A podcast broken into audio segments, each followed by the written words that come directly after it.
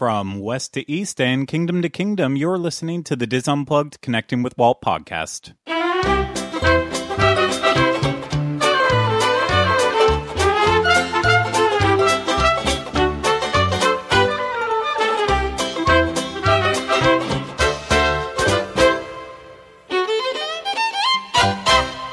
Connecting with Walt is brought to you by Dreams Unlimited Travel, experts at helping you plan the perfect Disney vacation. Visit them on the web at www.dreamsunlimitedtravel.com. Hello, everyone, and welcome to this week's episode of the Dis Unplugged Connecting with Walt podcast.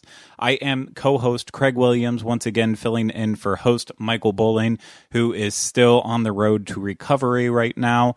And uh, still will probably be that for for quite some time here but i do have some happy news to announce and that is that michael is currently out of the hospital and back at home and he's uh he is recovering at home with the help and assistance of, of nurses and he's able to spend time reading and doing research for connecting with walt as well as of course uh, taking some time for uh, television and movies and stuff that will help him heal, you know, by being entertained. So that is very, very awesome news that I was happy to hear from him because well, no one, no one wanted to see him in the hospital right now, especially, uh, you know, not to date this episode, but it just happens to be that right now we are in the the swing of self isolation because of the coronavirus and such. So, uh, with with that in mind, you know, it's it's happy to see Michael getting out of the hospital,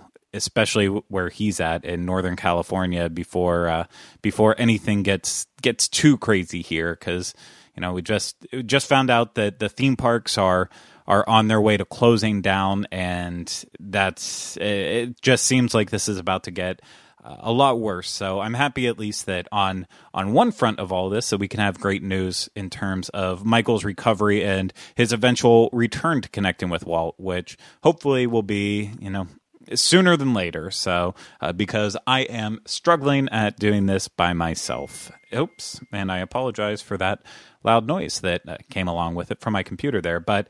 Anyways, uh, where was I at with all this? So Michael is currently recovering at home, and once again we have another history archive episode from the Dis Unplugged Disneyland edition, and we are going to go ahead and continue that series that Michael started, the 60 years of Disneyland. And we've already played a couple episodes from that. And I believe we are now on our third episode in that series, in which uh, Michael discusses the opening day at Disneyland. So we talked about the idea leading up to uh, the construction of the park and through the construction, and now we are hitting on opening day, and it's a uh, it's a great episode. I know we've talked a lot about Disneyland and and its opening day and years before on connecting with Walt, but nothing in the depth that Michael gets into on this episode. So it, it really is a great listen, and I think a lot of people enjoy it and. Uh, you know, it's just one of many great episodes that he put together in terms of that 60 years of Disneyland series that we still have to finish, and we will one day, but uh, plenty of episodes still to pull from that series so we can get you guys all caught up before we really dive into it on this show. So I'm going to go ahead and stop rambling, and uh, without any further ado, let's go ahead and listen to this episode. Well, this time we're going to talk about 60 years of Disneyland, the opening day of magic and mayhem. Awesome. So now new listeners to the Dis Unplugged podcast Disneyland edition might want to listen to my earlier segments, um, 60 years of Disneyland, the beginning of an idea, and 60 years of Disneyland building the magic to get caught up on our story. One of Walt Disney's best known quotations begins with the phrase, Disneyland will never be completed. Walt Disney spoke these famous words in his opening day dedication of Disneyland, expressing his belief in the future of his new Magic Kingdom. That sentence held many meanings for Walt Disney and his creative team who worked with him during the previous year. Disneyland was many things in July 1955 unique, miraculous, magical, but definitely not complete. On-site construction of Disneyland began on July 12, 1954, one year and one week before opening day. Being the master of cross promotion, Walt Disney had arranged for his new Magic Kingdom to debut across the United States in a televised special event. This broadcast with 24 cameras, three celebrity hosts, and miles of cable would be the largest television coverage ever attempted by ABC or any other network. The widely announced date for Disneyland's first day of operation was firm and fast approaching. As designs became blueprints, crews of workers labored night and day moving earth, pouring concrete, and framing structures. Plans for certain areas, such as the shops along Main Street, Frontierland's Golden Horseshoe Saloon, Sleeping Beauty Castle, and Adventureland's Rivers of the World, were developed and built fairly quickly. Areas farther out from the more spacious Frontierland and Tomorrowland remained undefined as time ran out. Some attractions and exhibits scheduled for Disneyland's opening, like the Rocket to the Moon, the 20,000 Leagues Under the Sea exhibit, and the Chicken of the Sea pirate ship restaurant missed the deadline and were available to guests only as interesting exteriors. On July 17, 1955, the time of planning, preparation, and construction was over. The $17 million personally raised by Walt and Roy Disney was gone, but Disneyland opened as promised. The building statistics in the opening day press kit were impressive. Two million board feet of lumber had been consumed. Despite strikes, a million square feet of asphalt had paved the streets, some of it still steaming along Main Street, USA. Hmm.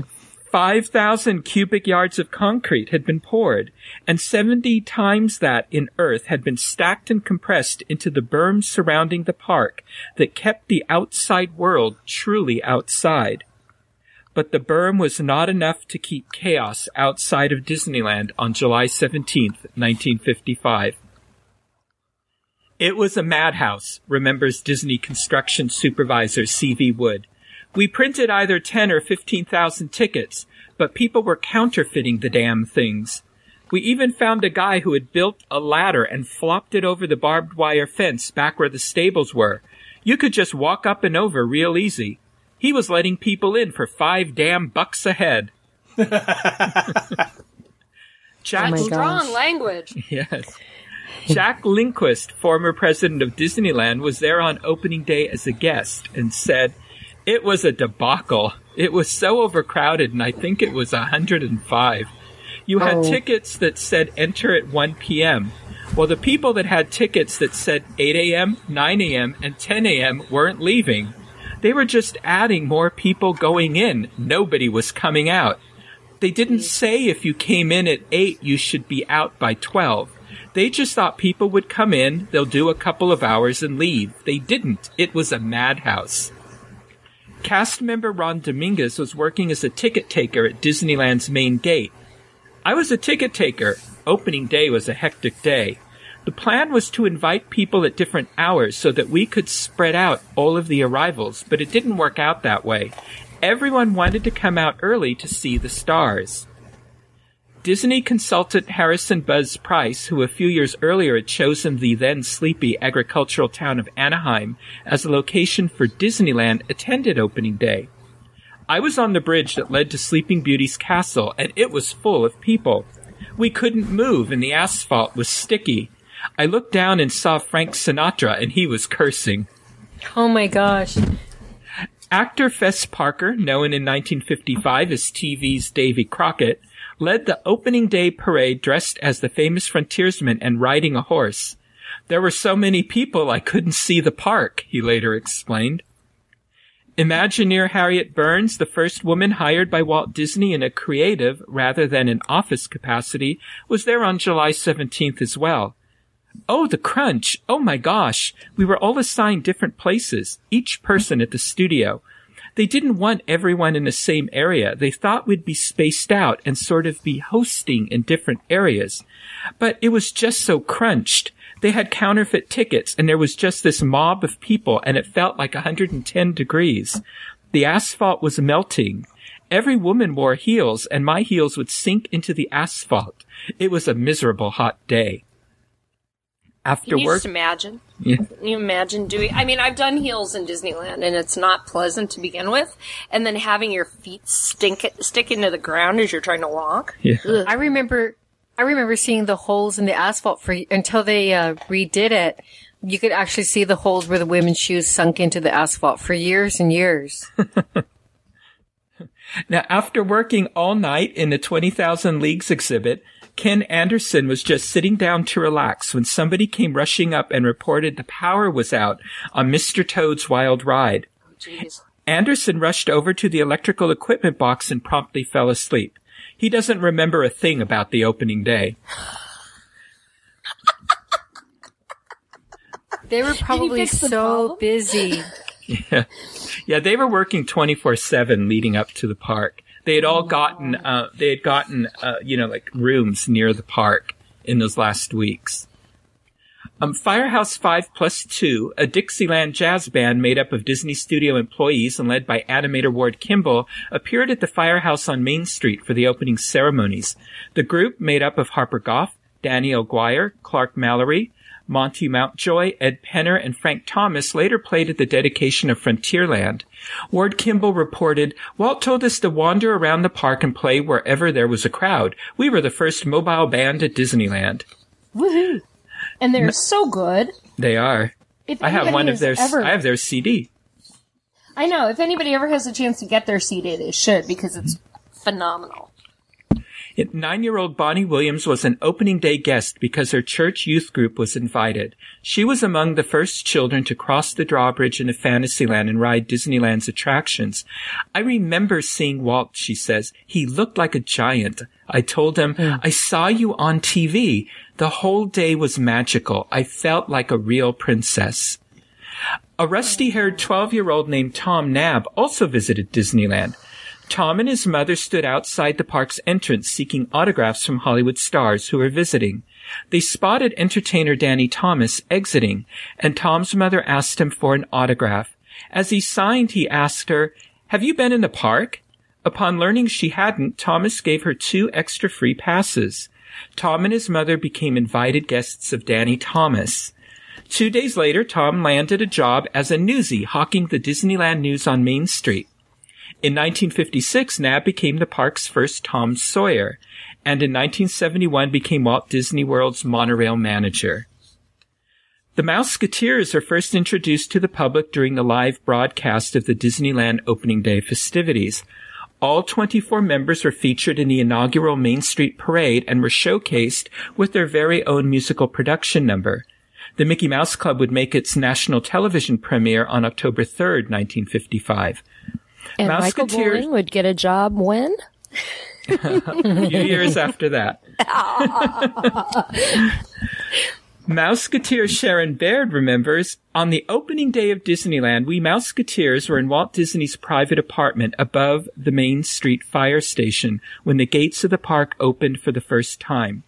I was standing next to him at the window watching the guests come pouring through the gates. When I looked up at him, he had his hands behind his back, a grin from ear to ear. I could see a lump in his throat and a tear streaming down his cheek. He had realized his dream. I was only 12 years old at the time, so it didn't mean as much to me then. But as the years go by, that image of him becomes more and more endearing. And I've heard her talk about this story at the Walt Disney Family Museum. And um, it, it's a very moving story. Did they let them sit on the furniture? It was different Probably. furniture in those Then if days. furniture, okay. Now the furniture is at the Walt Disney Family Museum. Homer Holland, an original cast member, remembered opening day. It was wonderful. I was loading jungle boats and Bob Cummings' microphone wire kept getting wrapped around my neck. I, w- I was supposed to be working on the Mark Twain, but they didn't have my uniform by opening day. Well, the Mark Twain had too many operators and the jungle didn't have enough. So I went to the jungle for a year. There were no microphones on the boats then, and you shouted yourself hoarse with a megaphone. I didn't like to give the spiel, so they sent me to the shooting galleries for 10 years. Oh my god. So what you're saying is the shooting galleries are the penal colony of Disneyland. It Disneyland. sounds like it. I made Walt Disney pay on the shooting gallery. Yep, sure did. That's the rules. No different for him than anyone else. Payback. Payback is a, a special thing. Walt wanted things perfect. He had an open mind and asked advice of the operators saying, how can you improve? He loved kids. Disneyland's opening day party was by invitation only, but all day long guests showed up at the main gate uninvited, swearing they were friends of Walt. The guards and ticket takers were hopelessly confused. One ticket taker remembers, people, people, people, we would open for 20 minutes and then close for 20 minutes. No one is sure just how many people entered Disneyland on that first day. It's estimated more than twice the maximum projected attendance of 10 to 15,000 showed up. At least half of them party crashers. The worst thing that happened to us, recalled C.V. Wood, occurred during the live television show. When the program came on, it showed everybody coming underneath the railroad track and into Main Street, but no one realized the asphalt on the street was still hot. The high-heeled shoes that the women wore literally sank into the pavement. Our first ladies were trapped and had to walk right out of their shoes. After years of planning, Walt Disney's very first theme park, Disneyland, opened its gates at 2:30 p.m. on Sunday, July 17, 1955 in Anaheim, California.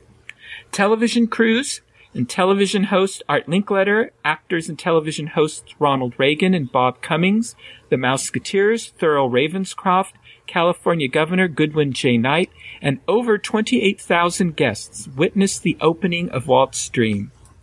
Broadcast on ABC at 4:30 p.m., it was the biggest live telecast to date. Art Linkletter, Ronald Reagan, and Bob Cummings were selected to host the Dateline Disneyland live telecast because Walt Disney knew he would need glib, experienced hosts full of personality who could speak with spontaneity in case there were problems with the live broadcast.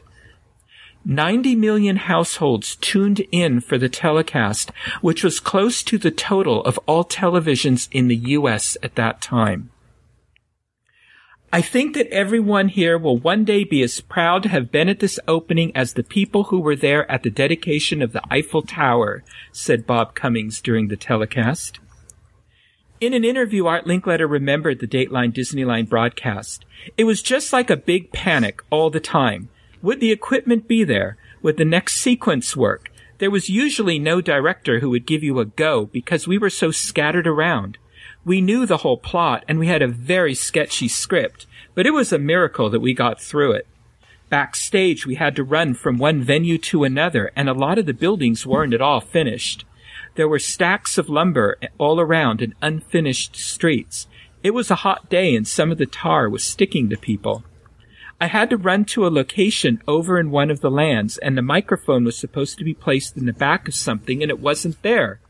I knew they were doing to, going to switch to me any second, so the cameraman and I were looking for my microphone, and we found it under a pile of lumber about 30 seconds before they switched to me. Actor Ronald Reagan, who would later become President of the United States, introduced 53 year old Walt Disney. And now Walt Disney will step forward to read the dedication of Disneyland. Walt christened his 160 acre park with these now famous words written to Winston Hibler. To all who come to this happy place, welcome. Disneyland is your land. Here age relives fond memories of the past, and here youth may savor the challenge and promise of the future. Disneyland is dedicated to the ideals, the dreams, and the hard facts which have created America, with the hope that it will be a source of joy and inspiration to all the world. The TV cameras performed well. As planned, they caught every Hollywood star. Frank Sinatra and Sammy Davis Jr. driving on Autopia, Alan Young spinning on the Fantasyland teacups, Irene Dunne fut- futilely trying to break a bottle of water across the bow of the Mark Twain in Frontierland during its christening, plus Jerry Lewis, Danny Thomas, Debbie Reynolds, and Eddie Fisher. Star-studded event. It was. The telecast seemed to perfectly catch each miscue. At the sound of an ill-timed gunshot, Davy Crockett, played by Fess Parker, rode his horse through Bill Evans' newly planted pine forest. a television director gave a wrong cue to a gardener who turned on the sprinklers just as Fess Parker and his sidekick buddy Ebsen arrived. Still on his horse, and exasperated, soaked, and lost Fess Parker later pleaded with the Disneyland publicist, help me get out of here before this horse kills somebody. Even Walt Disney didn't escape the spontaneity of live television coverage and was caught live on camera, thinking he was off, chatting casually with one of the TV crews. When Walt was taking a shortcut backstage to get to his next spot, there was a young security guard who said, You can't come through. Walt said, Do you know who I am? Yes, sir, the guard replied. You're Walt Disney, but my orders are that nobody comes through. Walt told the young man, Now just forget who I am, but you should know that if I don't get through here, I'm going to hit you right in the nose. and with that, the guard stepped aside. Disneyland borrowed character costumes for the telecast from the Ice Capades, which produced a Disney on Ice show. Those costumes were owned by the Ice Capades and were used in a touring show for most of the year. Walt Disney walked through the opening ceremony of each land, concluding with the most classically Disney land of all, Fantasyland. It was in the world of fantasy he had begun this journey with a mouse named Mickey nearly three decades earlier. As the TV cameras looked on, Walt paused near the drawbridge to Sleeping Beauty Castle and read the Fantasyland dedication. Fantasyland is dedicated to the young and the young in heart, to those who believe when you wish upon a star, your dreams do come true. He then stood up, walked over the drawbridge, and strolled through Sleeping Beauty Castle to the land he knew best. Although opening day would become known amongst the press and Disney's executives as Black Sunday, Walt knew his dream for Disneyland was no longer just a dream. On the day following Black Sunday, the general public was admitted to Disneyland for the first time. For the first 12 to 15 years, Disney officially stated Disneyland's opening day was on July 18th, including the parks in the park's own publications. Disneyland referred to July 17th, 1955 as Dedication Day in one of its July 1967 press releases. Just like Black Sunday, this day would not be soon forgotten. On Monday, July 18th, crowds started to gather in line at 2 a.m., and the first person to buy a ticket and enter the park was David MacPherson with admission ticket number two, as Roy O. Disney arranged to pre-purchase ticket number one. Walt Disney had an official photo taken with two children instead. Christine Vess Watkins, age five, and Michael Schwartner, age seven. In the photo of the two, it carries a caption, Walt Disney with the first two guests of Disneyland. Vess Watkins and Schwartner both received lifetime passes to Disneyland that day, and MacPherson was awarded one shortly afterwards, which was later expanded to include every Disney owned park in the world. Nice. How cool is that? I know, very Sweet. nice. I wonder if they could will that to their children. Remember when people used to argue whether or not there were actually lifetime passes? Seem to remember when I first started getting into Disney in the late '80s, that people would argue back and forth. Oh, there were lifetime passes. Oh no, there weren't. Blah blah blah. So there we go. That We settles know it. of at least three. Yeah.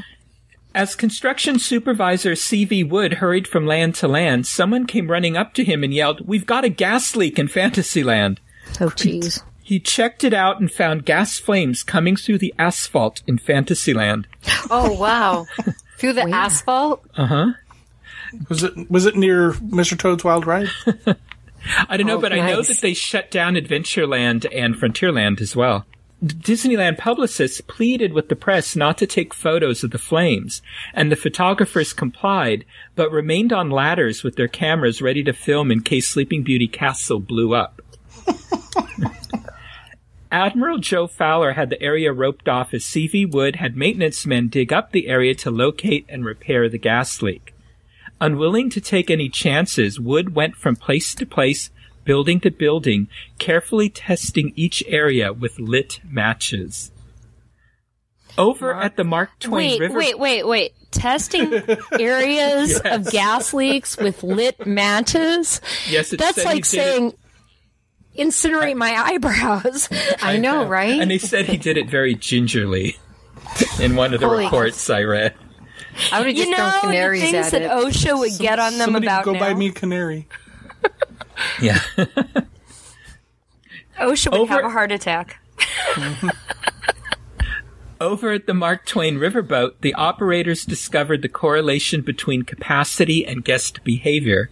When the Mark Twain was opened, no one had established its full capacity. The steam engineer remembered its maiden voyage on July 18th. We just let them keep coming on board till we were close to shipping water over the lower deck. Oh we we figured that was enough, so we locked the gates and I started the engines full steam ahead. Things were okay until we got to the back side of Tom Sawyer Island. In those days, there was practically nothing to see. The vegetation was sparse and there were a few scenes along the riverbank. And here we had a jillion guests and reporters clamoring all over the boat trying to find something to look at. When the boat sailed by a scene of Indian tents, everyone ran to the starboard side of the boat and we started shipping water over the side as we almost tipped over. Then someone pointed out something on the port side and there was a stampede to the other side. The oh boat rolled and creaked under the strain as water poured over the deck from the other side. I thought we would never get back to the dock before capsizing. The Mark Twain crew quickly set a capacity safety limit. Thi- Things were also frantic in Disneyland's back offices. To get the payroll deposits to the bank on time, the main gate clerks would leave the ticket booth laden with fire buckets filled with all types of money and run to the office. The clerks dumped each bucket on a large table and the Disneyland treasurer would count the money. Then he would grab the cash and quickly head to the bank to cover the paychecks. Each of each of Disneyland's realms had at least one major attraction running on opening day. At the Main Street Railroad Station, guests were offered a trip around the Magic Kingdom aboard one of two Santa Fe and Disneyland steam trains. Much of the three foot gauge tr- train traveled on the raised earthen berm, surrounding the park and providing arriving guests with their first glimpse of what Disneyland had to offer. Since the Magic Kingdom was developed from the central hub outward, those early excursions around the 1.5 mile perimeter exposed a great deal of open land, native brush, bare riverbanks, and unpaved access roads.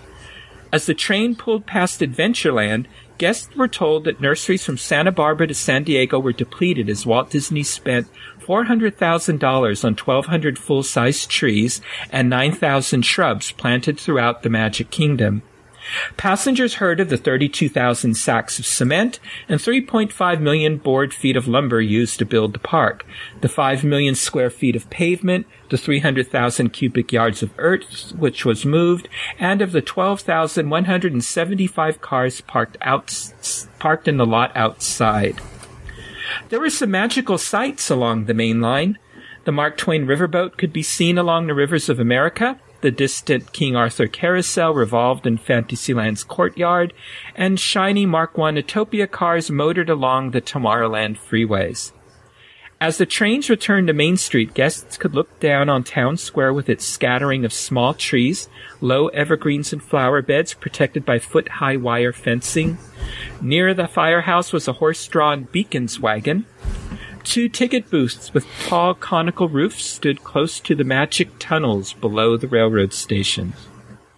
In Adventureland, seven motor launches carried passengers along the jungle rivers of the world. A thatched two-story boathouse overlooked the river and stood opposite the exotic native bazaar, where many collectible imports such as rubber snakes, bamboo spears, and straw hats from the far tropics were available. Wooden crates and barrels and fences formed of rough cut upright slats decorated the departure point for the jungle boats heading out into the recently planted jungle. Explorers in the boats were thrilled to the movement of animals partially submerged in the murky water and partly hidden in the shoulder high foliage along the riverbanks. The farthest destination in early frontier land was the Swift's Chicken Plantation House. Only the Mark Twain and the various Frontierland wagons took pioneers deeper into the Disneyland frontier. A single block of storefronts flanked the Golden Horseshoe and were the most sophisticated structures in Frontierland. Rustic buildings across the dirt street, the entrance to the stockade and the open horse corral were made of logs. To contrast the bare earth walkways, a few grass and flower bed areas were outlined with white painted rocks set in place. To the right of the Mark Twain landing, a blacksmith cabin and some split rail fencing mark the entrance to a series of hills and berms. These bordered and defined the dusty wagon trails of the Conestoga wagons, Yellowstone coaches, and Concord stages. To the left, ornamental iron fencing lined the river past an umbrella covered outdoor eating area. Further along were the Indian Village and Frontierland train station. Across the river, low trees and brush covered an island, which featured waterfalls rushing into the rivers of America. Sleeping Beauty Castle, the dramatic entrance to Fantasyland, drew Main Street pedestrians into the land most prepared for the public. The castle was placed in an open park-like setting, framed left and right by low tapering hills. Grass lawns and walkways surrounded the moat, which was defined by plain embankments and bare granite rocks. Guests crossed the drawbridge and entered a courtyard where the three original dark rides, Snow White's Adventures, Mr. Toad's Wild Ride, and Peter Pan's Flight were running, as were the King Arthur Carousel and Mad Tea Party. A few colorful umbrellas and striped awnings provided shade. Chain link fencing capped with scalloped whitewood railings enclosed the Casey Jr. Circus train and other rides. Pastel colors and checkerboard patterns are found on the ticket booths and on the panels of fabric extending from the attraction facades and costume cast members strolled past shops and attraction entrances decorated with lances, shields, greystone crenellations, and other medieval decor. The partially painted Captain Hook's Chicken of the Seas pirate ship formed a backdrop to Fantasyland, the masks and rigging bare of canvas. First day visitors to Tomorrowland walked past the world clock, which told the exact time at any place on Earth and the sleek TWA Moonliner rocket to get in line for a chance to ride one of the new 37 Autopia cars. This land of tomorrow predicted what America would be like with the return of Halley's Comet in 1986. Not a stylized future, but a scientifically designed projection of future technology. A futuristic look to the land was attempted with tall, narrow pyramids of metal tubing topped with globes and pennants and angular awnings of corrugated ribbons. High above, tethered siege balloons trailed colored ribbons. Flags and pennants were everywhere, and the star-shaped Court of Honor had 48 pennants, one for each flag in the Union. Beyond the walkway, the Phantom Boat Lagoon was prominent near the queue for Autopia.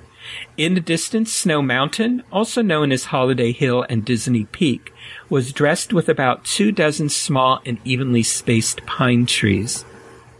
The opening of Disneyland may have captured the attention of the nation, but the nation's press was less enamored. Rather than finding Disneyland sprinkled with pixie dust, the press wrote about incomplete guest services, operational chaos, and the seemingly endless miscues that tried nearly everyone's patience. Seemingly unaware of the plumbers' strike that had threatened the opening of the park, one reporter observed, there was a cunning lack of drinking fountains, fueling one thirst for shelling out more money for soda drinks. A headline warned of the $17 million people trap that Mickey Mouse built. Still another declared, Walt's dream is a nightmare, then went on, I attended the so-called press premiere of Disneyland, a fiasco the like of which I cannot recall in 30 years of show life.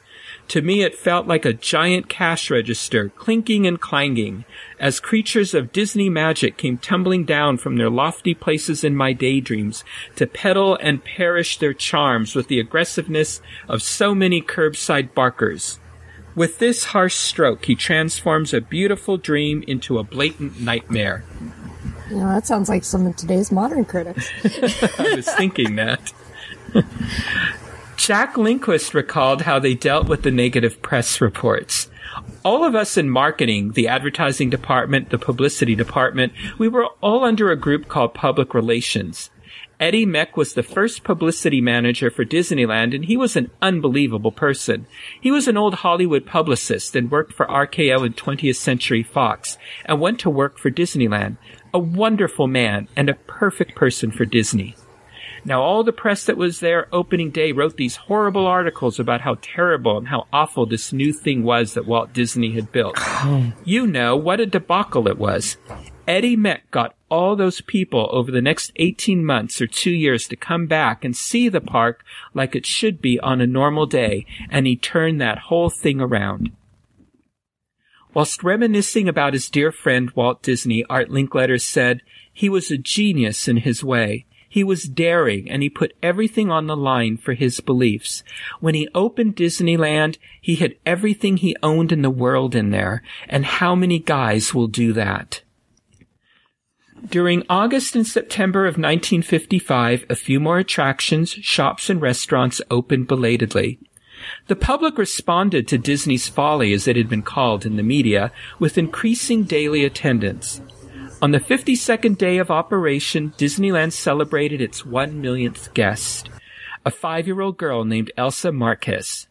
And by the summer of 1956, four million people had visited the Magic Kingdom. In the first 12 months of Disneyland's operation, Walt Disney had the time and the money to add attractions, finish the landscaping, and make the improvements he had intended from the beginning. We will visit Disneyland during its first year and relive all its colorful events in my next segment of 60 Years of Disneyland. Well, once again, a great episode, and I look forward to hearing many more from this series. Uh, just hopefully we don't have to listen to them too much longer uh, because of Michael's recovery. I hope that it's because of something else better, like uh, Michael's traveling and we need to, to pull a, a, different episode, or I'm traveling, or we just have something else happening in our lives that we can't really sit down and take the time to record an episode. I hope it's for one of those better reasons, not not because of any more illnesses or anything, because we do not need that. So I hope you enjoyed it, and we will most likely be continuing on with this next week and a couple weeks after. So buckle up. But in the meantime, once again, we won't have any trivia this episode. We'll be back with that soon, uh, depending on when Michael thinks he'll be returning. Maybe, again, I'll do it without him, but uh, for now, I'm just going to stick without it. So. Uh, sorry, I guess is the only thing I have to say in in terms of that. But uh, it'll it'll be back soon for everyone out there who loves all the the trivia. So that's it for this episode. But I just wanted to remind people that uh, any messages you can send to Michael right now will really help uh, brighten his spirit. So you can do that by sending him an email, michael at wdwinfo.com. Uh, you can contact him on Twitter at mbowling121 on Facebook, Michael Bowling, the uh, the one with the connecting with Walt logo at the top. On Instagram, Michael Bowling the Diz, or uh, you can connect with both of us on Twitter at Connecting Walt. Then, if you need to get in touch with me for anything, I'm always on Facebook, Twitter, and Instagram at Teleclaster. So, if you want to also listen to more shows on the history of Walt Disney, his studio, his Imagineers, and Disneyland, check out the Disneyland Podcast Archive for all Michael's Disney history episodes at disunplug.com. And you can also find past episodes of Connecting with Walt there or on iTunes. And if you find it on iTunes, go ahead, subscribe, and then leave us ratings and reviews and all that good stuff. So thank you for making us a part of your day. And remember, I only hope that we don't lose sight of one thing that it was all started by a man, Walt Disney, and his brother Roy.